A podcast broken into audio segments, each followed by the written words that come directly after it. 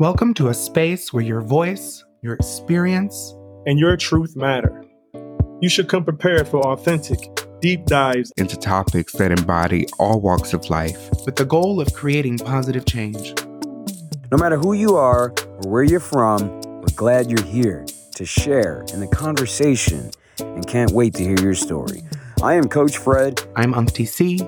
I am Aaron Kinzer. I am Javon. And this is Safe Spaces and Faces.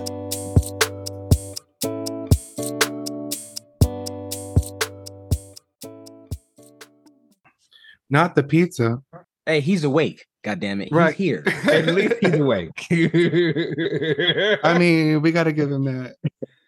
Oh, I, I love you, man. Um, Bro, you was like this. You were, then you came back alive, and Javon was entire like, time. "Oh, Aaron, what do you think about that?" I mean, that shit. That shit was so smooth. that shit was smooth. He was smooth. It as shit. was. Oh shit. Hey, what's up? What's good, y'all? It's Unc DC. We are back with another night, another conversation. Uh, let's uh, let's talk about it. Yeah, what's been going on with y'all? Anything good? Uh oh, not a drink, Fred. What you got? What you got, man? and the kids, man, the kids. I'm trying. To no, it ain't my kids, man. It's no, it's been good. Life has been good. Ooh, you know what, man? Listen, let me tell you something for real. I got bees, y'all. I got real legit bees trying to burrow a hole in my roof, dog. And the other day I sprayed a hose because they I can't get to them. They like 20 feet, and I need to call somebody. And I sprayed a hose, and they got mad at me, and they chased me in my house. I had to kill three of them in my house. I'm sorry, but you know, Not Look. bees. Not the Dude, bees. Where did they come Kill, from? killer bees. I hate, dog, I hate bees. I hate bees. I hate Save the bees. bees. Save the Mm. bees. Please Mm. save the bees, because we would Bruh. not be here if it wasn't for the bees. Well, no, no, no, no. They're not the fuzzy cute kind. They these yellow jacket, nasty. I want to kill you kind. Oh, it's not like bumblebees, like Mm, the no. I love the okay. bumblebee. They like these little nasty yellow jackets, and I can't stand them, man. They ain't. They ain't no. Okay. Well, go ahead and kill them then. Yeah, I got to. So that's why I got the drink. they out here buzzing around my house. Dog, dog. Please don't get me started. I'm. I'm gonna go on a tangent. I can't. I can't. That's why I got the drink. That's why I got the drink. Oh, so trauma llamas, man. There is a whole story behind the title of this episode.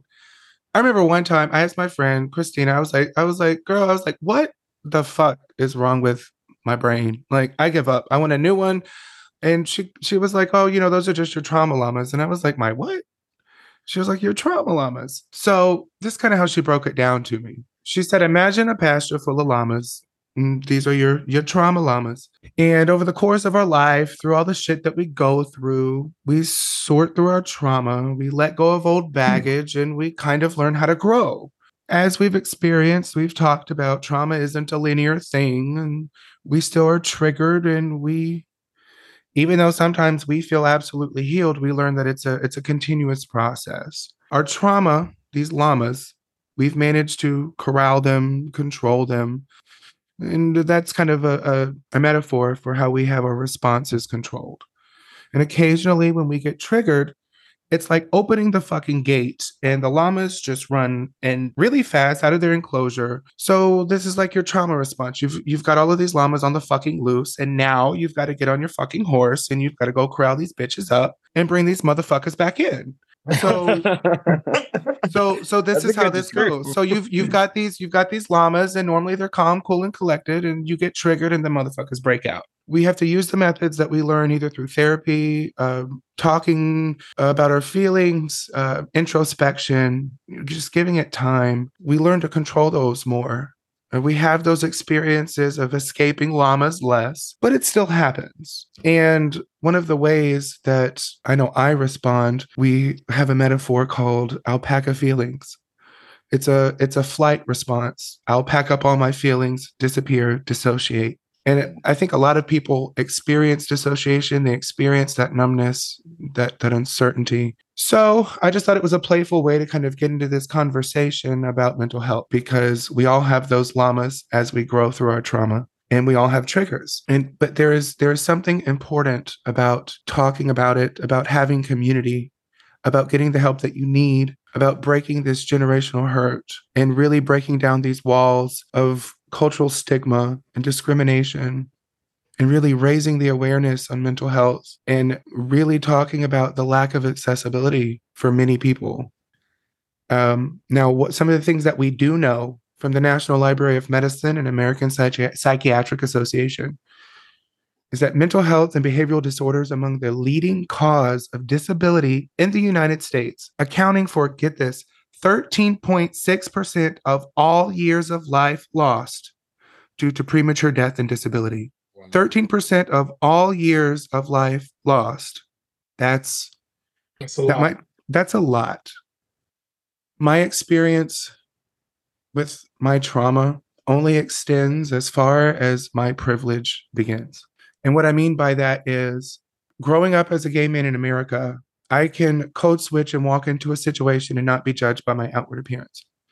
But I don't know what it's like to be at the intersectionality of being a non white minority in the United States, at the intersectionality of everything else that you have going on in your life, and dealing with trauma, the emotional toll of that intersectionality. I don't have that representation. And what I do know is that there is a long train of abuse in this country. The truth is being met with opposition. It's being met with suppression more now than it has. I think we're starting to move backwards as this new agenda politically moves to erase the progress I think that we've tried to make over the years. So I have to stop talking and let you guys have the floor because I know and recognize the privilege that I have just because I'm a white man in America. So, Aaron, I want you to start this conversation. And I want you to tell me your experience coming through the, the justice system. Explain to our listeners the, the mental effects of the shit that you've been through and how you saw it affect those around you. Well, um, coming through the system was uh, was a unique experience. You know, coming up as a, as a child, there was there was uh, some childhood trauma with addiction in my family, and after that, you know, other than just general poverty, which everyone was experiencing at the same time, so it wasn't a unique form of trauma because everyone was that around me. So we were all poor, so it was just the thing to be. We were just poor, so it wasn't traumatizing in, in that respect.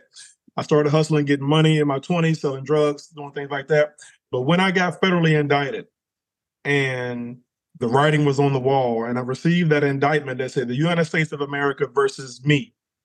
And i saw and, and i read the statute the united states code uh, 18 usc um, or, or 21 usc 841 b1b which was the us code for trafficking and it carried a mandatory sentence of mandatory minimum sentence of 10 years maximum life.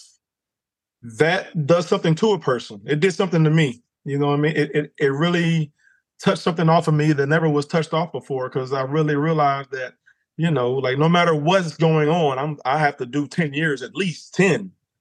You know, and you try to wrap your mind around that and um continue to wake up and go about your daily business.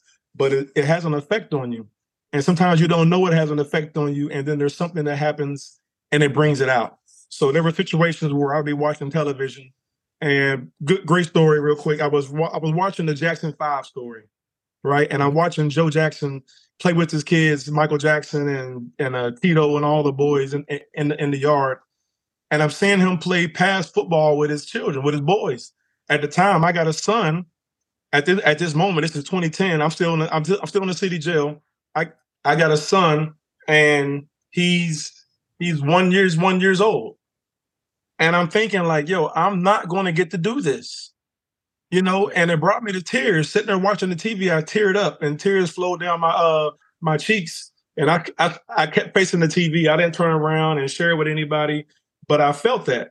And you know, that was a traumatizing experience to realize that I have a son that I'm not going to get to play pass football with or touch football or you know those things and and and, the, and that was all at the hands of the justice system. True indeed, this was a self-inflicted situation, but it was still traumatizing. It did something to me that I never, never imagined. You know, so now I look at the broader picture and know that thousands and thousands and hundreds of thousands of men and women are going through, and children are, are are going through this. You know, and I also had situations on the inside where we had um mental health groups and different programs where uh, roundtables were encouraged and people were encouraged to be transparent. It's so profound because men are so macho, so to speak. This this machismo culture. To hear grown men talk about their fathers being alcoholics and having them pinned up in the house with hammers and and beating their mothers in front of them or pimping their mothers out. And these is the things and the sights that these men have saw and it's traumatized them, you know, and, and I've seen it. I've seen it. I've seen the helplessness and I felt it. I don't know how I was able to get through that, but I had to confront it day for day and just um, put it in my bag and just carry it around with me every day. And, and it was hurtful and it was hard to do. It's so amazing that so many people go through this and it's unknown. They don't know that they're traumatized. I didn't know that I was being traumatized by the system as I was in the system. It's hard to unpack and step out of it and look back at yourself and see yourself on like a game board, you know, and going through these things and these things, these bombs coming at you, and this happening, this happening, and what's happening to your character in the game. And and you see it just slowly, slowly deteriorating. And where's the point where you can uh, boost back up your energy and boost back up your your pride and uh, to face the, the weight of that, the United States of America versus you. You know, you feel so singled out. And when you walk in this grand courtroom and it's empty and it's just big and plush and dark oak wood and the judge up there in the front and you standing there in shackles. And when I received my sentence, he asked me if I had something to say, and I stood up to plead my case, my last case of why you should not give me 21 years you know, and I was shaking. My legs were shaking and my voice was trembling. And I've never in my life felt that before. Never. Okay. You know what I mean? I, yeah. I felt so helpless standing there trying to convince this judge as to why you shouldn't give me 21 to 27 years in federal prison. To make that case to another human being with that kind of power was a traumatizing thing for me because it just wiped away all all the pride that you have in yourself. You just laying it out on the line, basically saying, please, please, please have mercy on me to a person and to a system that you know statistically, historically, and factually has not had mercy on you and those like you. That's at the beginning, not to mention what was going on or what would happen over the next decade of my life, walking through the corridors of, of different prisons and seeing people have different episodes and and and and break down. And guys you know, trauma comes out in different ways, you know, and guys will just pull up to you and just spill their guts on you and and they almost trap you off. You know what I mean? And in order to cope with my trauma and, and, and what I was dealing with, I tried to avoid those type of situations. You know, you can you can see when the conversation is going there. You know what I mean? And you be like, hey man, hey, hey man, I'm I gotta go to the rec yard or I gotta go somewhere because I don't want any more weight on my shoulder because I got enough. You know you want to help people and be there but it becomes so so so burdensome and heavy to hold their trauma mm-hmm. with my trauma you know what i mean? And you try to avoid that but you know the system the american justice system is doing a real disservice to the to its to its public. And people are really experiencing a lot of hardship at the hands of justice and and what the what the prosecutors are saying they're doing to to benefit the community is just displacing harm in another form somewhere else. Man, just say it. Just be truthful. And we can't really expand upon it because this episode is not for that. But we know that the justice system is it's a profit. It's a for profit. That's what it is. They are. It's a for profit privatized system yes. that is arresting mostly and convicting mostly minority people. Remember Orange is the New Black? Yeah. You remember that show? There was a scene in there that was about um, how they do uh, people that are in ICE, ICE. I can't remember what ICE stands for. And th- the people of this program said they actually went to a real ICE unit so that they can uh, be authentic in how they deliver this content to the audience. Okay. Mm-hmm. One of the things that caught my attention, I was like, damn, they do this. There was a Hispanic lady that was able to use these computers but she didn't know how to use them. And the system was like, well, we provide these computers. They're for you, but they knew that they had they didn't know how to use them. They'll tell the public, hey, we provide them with the ability to use this thing. But mm-hmm. then behind the scenes, they're like, well, we know they can't use it. So, yeah, we're just going to tell the public that we give them the access to that to make them think that they have the ability to do all these things. And it was like she could she had to find ways to use the computer, then she had to find ways to access how to get information. It was like everything was a roadblock purposely put there. Yeah, You- it- it- it- it- it's definitely a dark and mysterious world, you know. And then as as far as mental health goes, a situation like that can be traumatizing for a person to be so helpless and to sit there and to look at your portal to your access and your access to help and assistance, and no one cares if you can use it or not. They, they don't even want to give it to you, but they do it just so they can avoid the, the social backlash from the public. You Bro, know, that's a- exactly the, wa- the way it was played up. And I remember Yeah. looking at this, feeling bad for her. Forget the crime. She did the crime. She's doing her time. But I'm like, damn, do y'all have to pile on? Like, do you- it's almost like dangling, uh, you know, food in front of a homeless man. You know he hungry. It's like, bro, come on, we really gonna do that? But they're not gonna tell you that, right? They're gonna say we provided food for the homeless man and he rejected it. Maybe he was too weak and maybe you did him bogus. They'll never tell you that.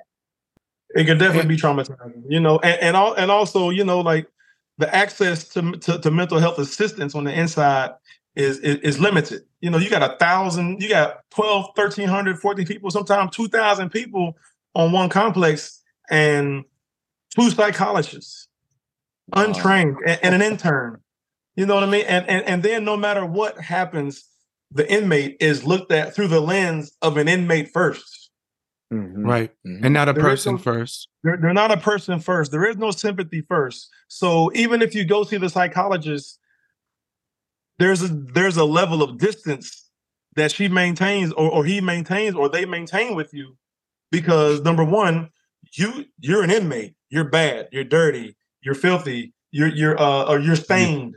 You're an You know? animal. And that's it. And that's it. Like like during COVID, there was no access. Everything was shut down. There was no access to psychologists. And people, I was doing time with guys who were losing grandmothers, losing mothers, losing losing brothers and sisters to COVID. No access to anybody to talk to, you know, except me or the or or or the guy to live in a cell with. But he's going through trauma as well. So it's like, man, like, like, please, I hear you, bro. Damn, that's messed up. That's that's terrible. But please stop talking to me about this because bro, I'm toe up too. I don't even want to go use the phone because I don't know what's gonna happen. My mother's in kidney failure, my auntie's in this, and my brother's in this, and you know, becomes so traumatizing. And we also know that over the years, as the prison boom i- increased during the Clinton uh, era, you know what I mean, the the mental health hospitals in America were closing. So therefore, was what is now the inmate population in regular prison is actuality should be the patient population in mental health institutions Absolutely. and, not, and they're not receiving the assistance. So now people are in prison acting out and behaving, but they're not acting criminal. They are trying. They're they're just coping with their disease that they don't know they have because it's undiagnosed. right? Without so now you have, uh, and I want to just make this very clear because someone could be listening to this and be like, "Well, you did the crime. You did wrong. You should be arrested. and You put in jail. You should be happy to get your three square meals." But we have to look at this through the lens of, okay, you did the crime, you did your time, but you need to be rehabilitated to be ingratiated back into society. We can't treat you like garbage in prison and then expect you to come out and be rehabilitated on your own. He needs to do the time. You did your time. You accepted that. But now, when it's time for Aaron and anybody else that's like him to do his time and be back in the general public, we cannot just expect him to jump. If you did 10 years, we can't just expect you to just jump into 2023 from 2012 and be like, yes, he's good. Like, that is not acceptable. And I think, Unky, you had worked with program uh, programs that were talking about rehabilitation on the surface, but they didn't really want to rehabilitate. Can you please speak about that? yeah on the outside it was it was rehabilitation but really what it was about was from from my perspective nitpicking small infractions to bullshit policy in order to maintain an inmate population to perpetuate monetary gain Mm-hmm. Money. um the That's the the game. counselors at the facility that i worked at were not counselors they were case workers there was not any counseling going on Zero, there zero was it was it was case management and most of the time the counselors were overridden by the director anyway So it was really inefficient. And it was basically, I felt like the goal was I'll give you an example. I got an award for going above and beyond because I found contraband and wrote up an inmate who got sent back to prison. And you were praised for that. That recidivism rate, you know what I mean? That that kind of okay, I can send this person back to jail. Therefore, so here, so my, here's your lapel pin. Exactly. I get my little livestock back in jail, basically.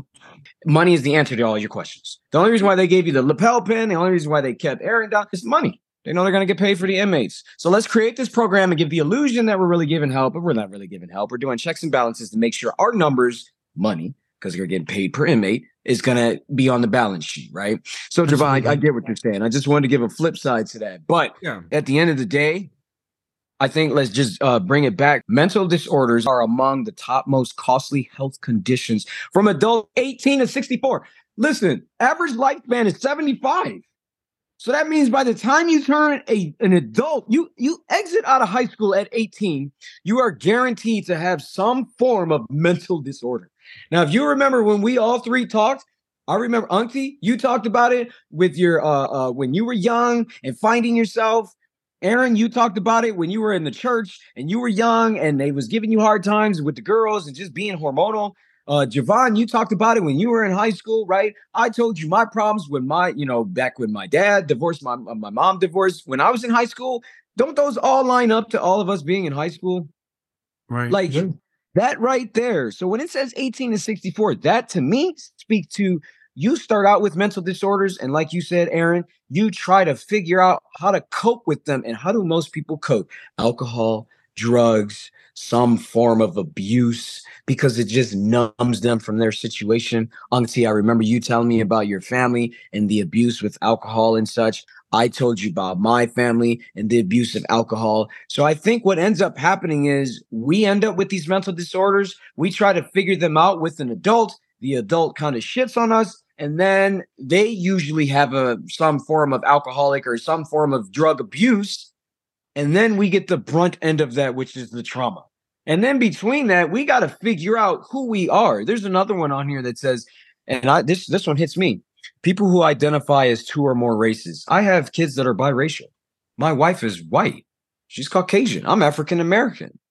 They oftentimes tell me right here people who identify as being two or more races, 24.9%, are most likely to report a mental illness in the past year, more than any other race or group. My son has specifically came home and told me, man, dad, some of the kids, they calling me nigga. Some of the kids don't think I'm black enough. Like, bro, like at least me being black, I got to just deal with black people. Like multiracial kids, it's almost like they don't even fit in a category they not cool enough to be black and they not cool enough to be white. It's like they just here.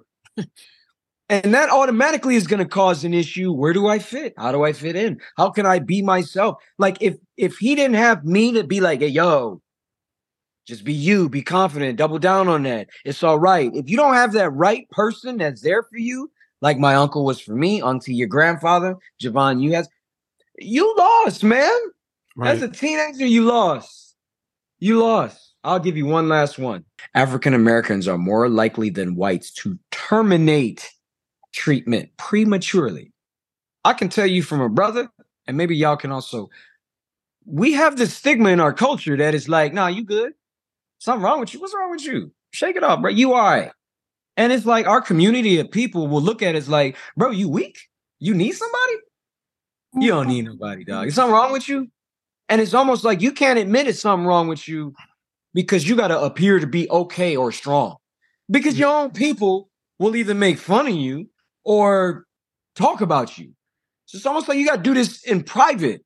Let me just go off on that for a 2nd mm-hmm. because I feel like, especially in the Black community, we have difficulty talking about mental health because we all know what we say when we see somebody who is dealing with some type of mental health, you know, they, they they a little slow. You know, mm. they they just they a little slow. They a little special. Yada yada yada. That's what we that's what we end up saying. And instead of addressing the problem, you down at the church house trying to pray it away. That don't that eh, that doesn't help. It doesn't it doesn't help at all. Talking about them behind their back doesn't help at all. It doesn't help, you know, that kid or whoever to get that that help that they need. And a lot of times, especially when when we grow up and we become, you know, high school students where identity becomes a real issue and then we have to figure it out on our own. A lot of what people have said to us, oh, again, uh, you you're a little slow. You're a little special. You know, he, ask y'all too, he's a little this, though. you know. What, why why do black folks why do we do that to each other? Like like like all right, I'm I'm gonna pose it to y'all too, Aaron. Mm-hmm. Why, why do we do that to each other? Why we do that? You know how we do because we don't, we don't have because back, right. I think a lot of a lot of people don't know how else to address it. They don't they don't know how to address it, and a lot of them get to a point where it's like, well, you know, you grow up in, in in the black community where you just don't you just ignore it. It's not an issue. It's a we're gonna talk about it to your face behind your back, but we're never gonna address the issue. Man, we're never going to really take you to a therapist. Religion has a huge part of it. Mm. Let, me, let me tell you why. I think a lot of people seem to want to pray it away.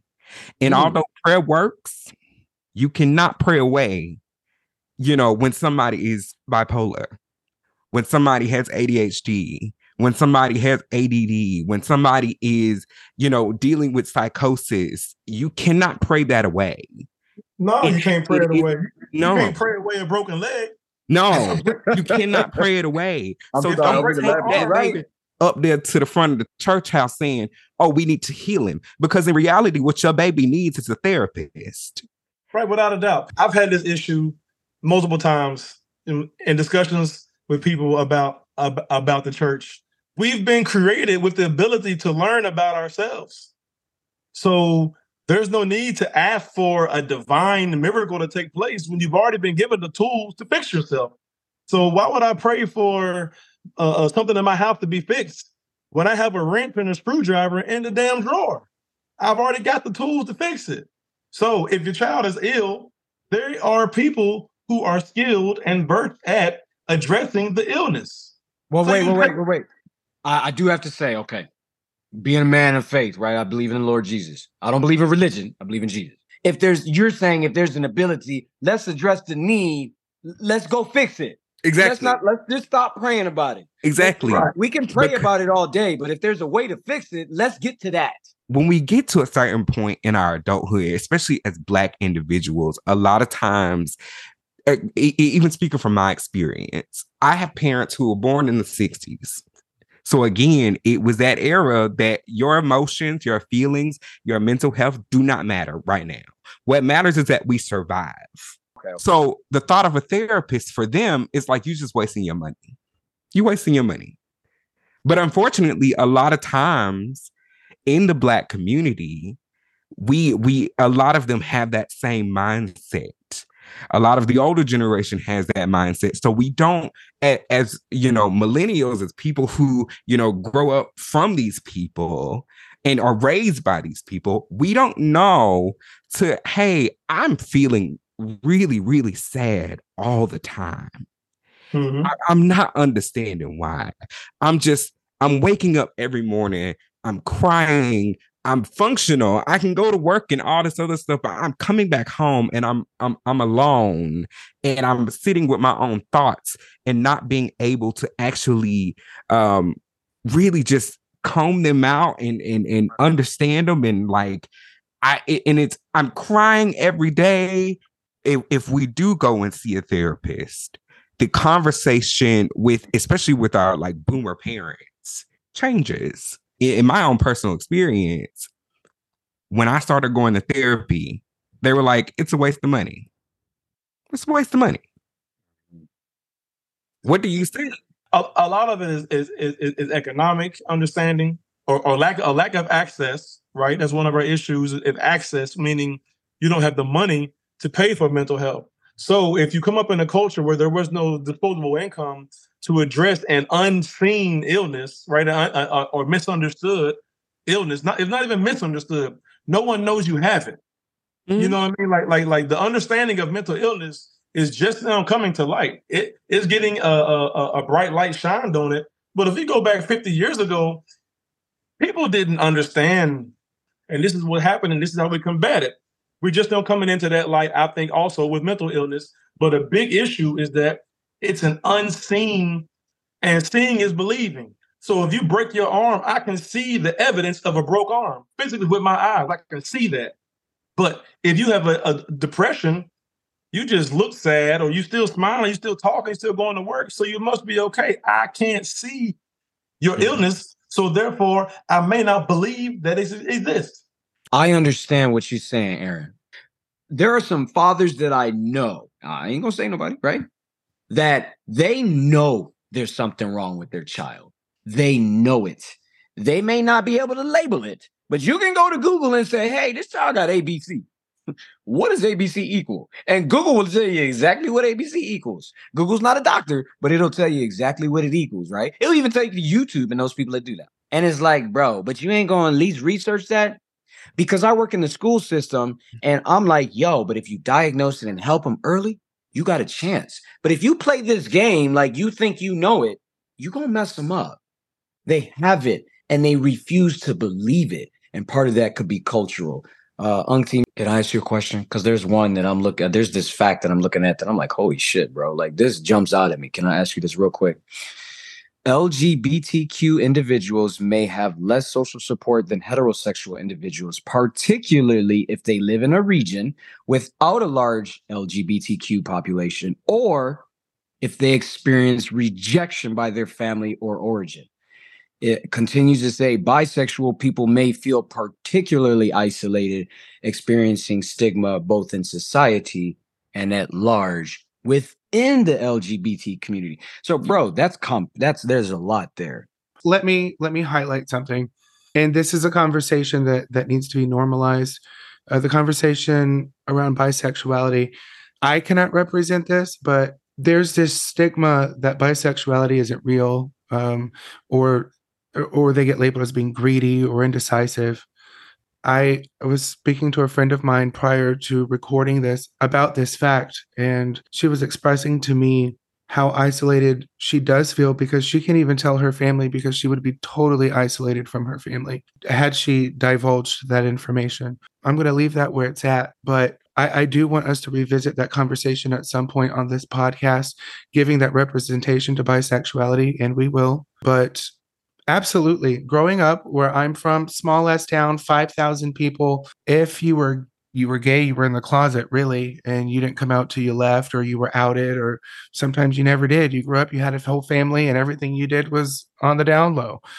Ooh, you ain't speaking but a word. You ain't what? Word. I mean, whole ass families, children, and getting dick every Friday night with your wife at the movies. I don't know. You know what I'm saying? Oh no! Oh no! Oh no! So that, that is a true thing. Um, not having that support is isolating enough.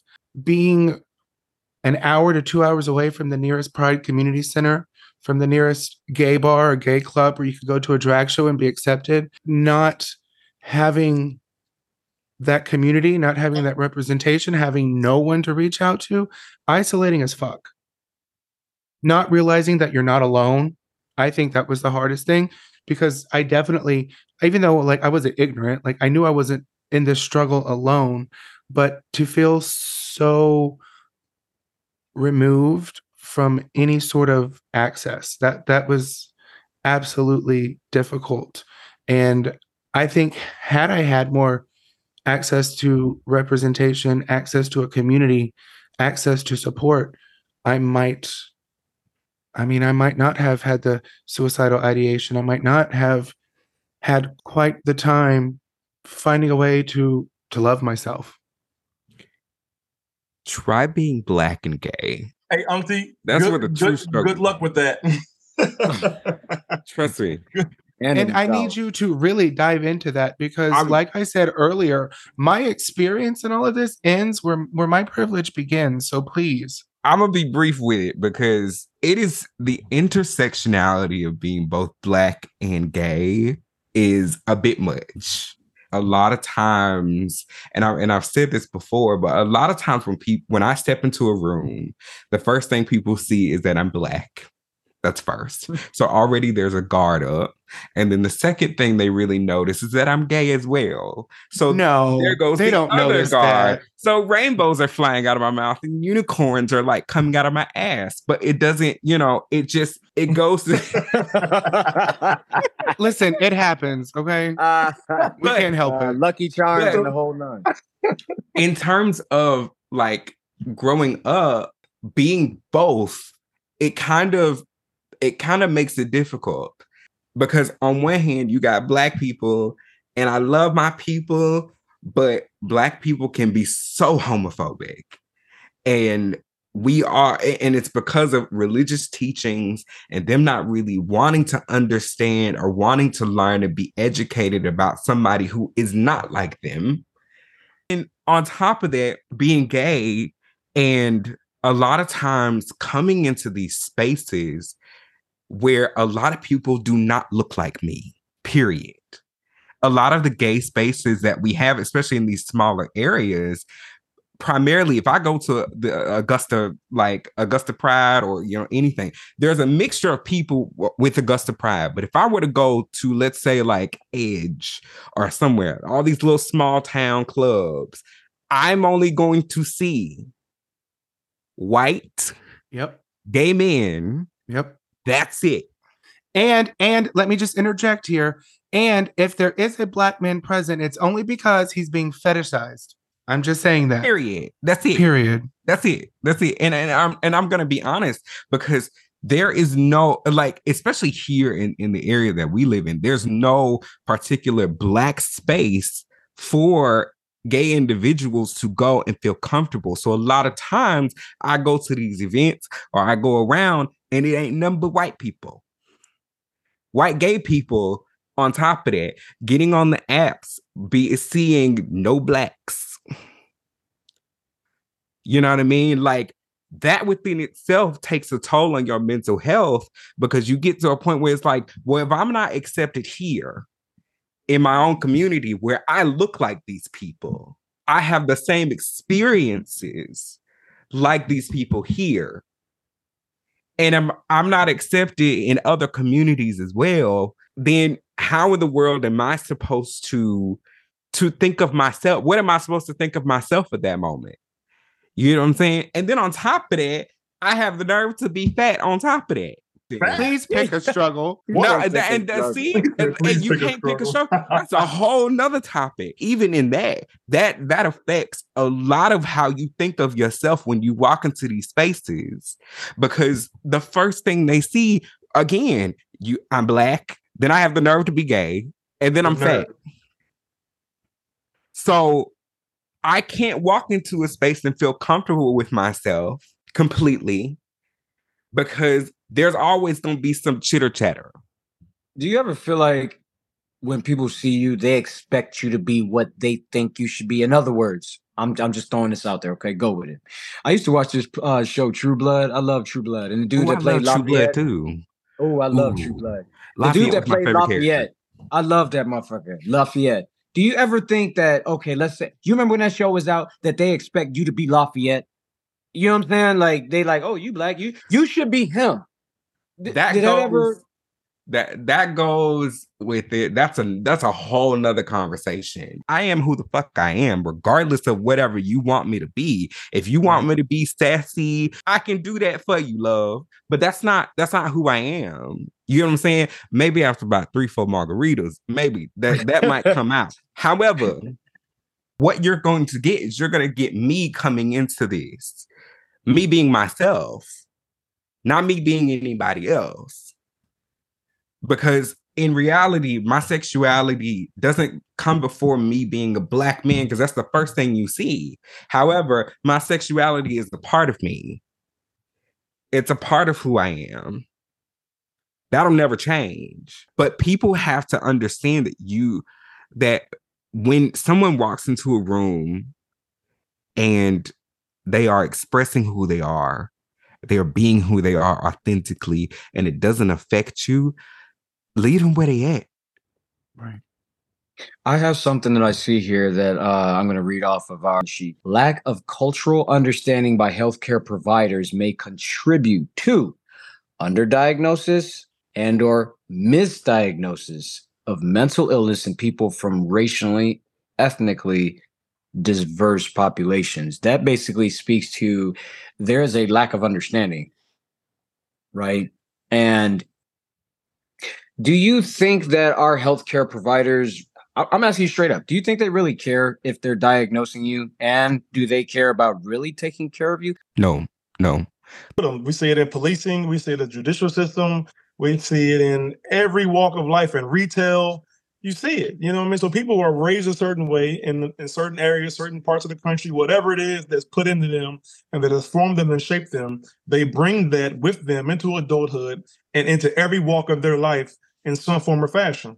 And when you confront that, you know, that can be a traumatizing experience. You know, it, it can be very hurtful to come across someone who's willfully ignorant, but the racism or uh, bias, this stuff is carried with people into every walk of life. And when they project that, or when you're confronted with their bias or whatever form it may come, it's a traumatizing experience and it's hard to cope with at times. And it comes out in different ways. And certain things can trigger certain experiences that you had and it's hard to deal with. And the issue is that we don't have access to it, the help. We don't have the money to pay for the help. We don't we don't have the location. We don't know. We don't even know what help looks like when you're receiving it. Sometimes. So to kind of bring all of that together, what we are surmising is that racial, ethnic, gender, and sexual minorities suffer the most from the disparities of mental health due to the accessibility, the cultural stigma, the discrimination, and even the awareness no matter where you are, no matter what situation you're in, you're not alone. And know that if there's no one else around you for you to reach out to, that we're here to be that sounding board for you. And even if you don't have access to the proper treatment, to the proper care, know that you have access to four individuals who give a fuck about you um, there's there's a lot of representation that needs to be discussed. This discrimination, this this stigma in healthcare, where you don't feel heard, you don't feel seen because of the color of your skin, and that's that really goes to speak to the fact that only one in three African Americans who need mental health care actually receive it. That's it. Mm-hmm. So we we have to broaden this conversation and just know that you're not struggling alone.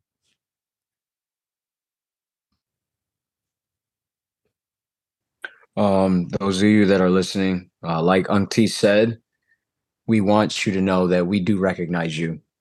We do recognize you if you're in the LGBTQIA, if you're a woman, woman of color, if you are non binary, any other gender, if you are bisexual, if you are asexual, I want you to understand that if you are Latino, Hispanic, if you are Muslim, if you are non denominational, whatever you claim, that we are here for you and we hear you and we want to do the best that we can to represent you. We want to hear your story. Wherever you find us on any social media platform, we would love for you to DM us. If you feel the need that you are connected to us and you want to talk, we are here for you. But I want you to feel like this is a safe space to not only listen to wherever you're at on your way to work, working out, or you just listening to us chilling on a bench somewhere. I want you to know that we care about you and we love you. And if you are feeling as though you are alone, you have four new friends here with you. We are here with you and we love you. And you matter and us four love you. And we will do the best that we can uh, to support you in any way, shape, or form. That's all I got. Thank you for opening your space to safe spaces and faces. We hope that you too get involved in the conversation. Remember to like, follow, and share our social media. Tell us your story, share your experience, and together we can make a difference. Until next time. Be the change you want to see.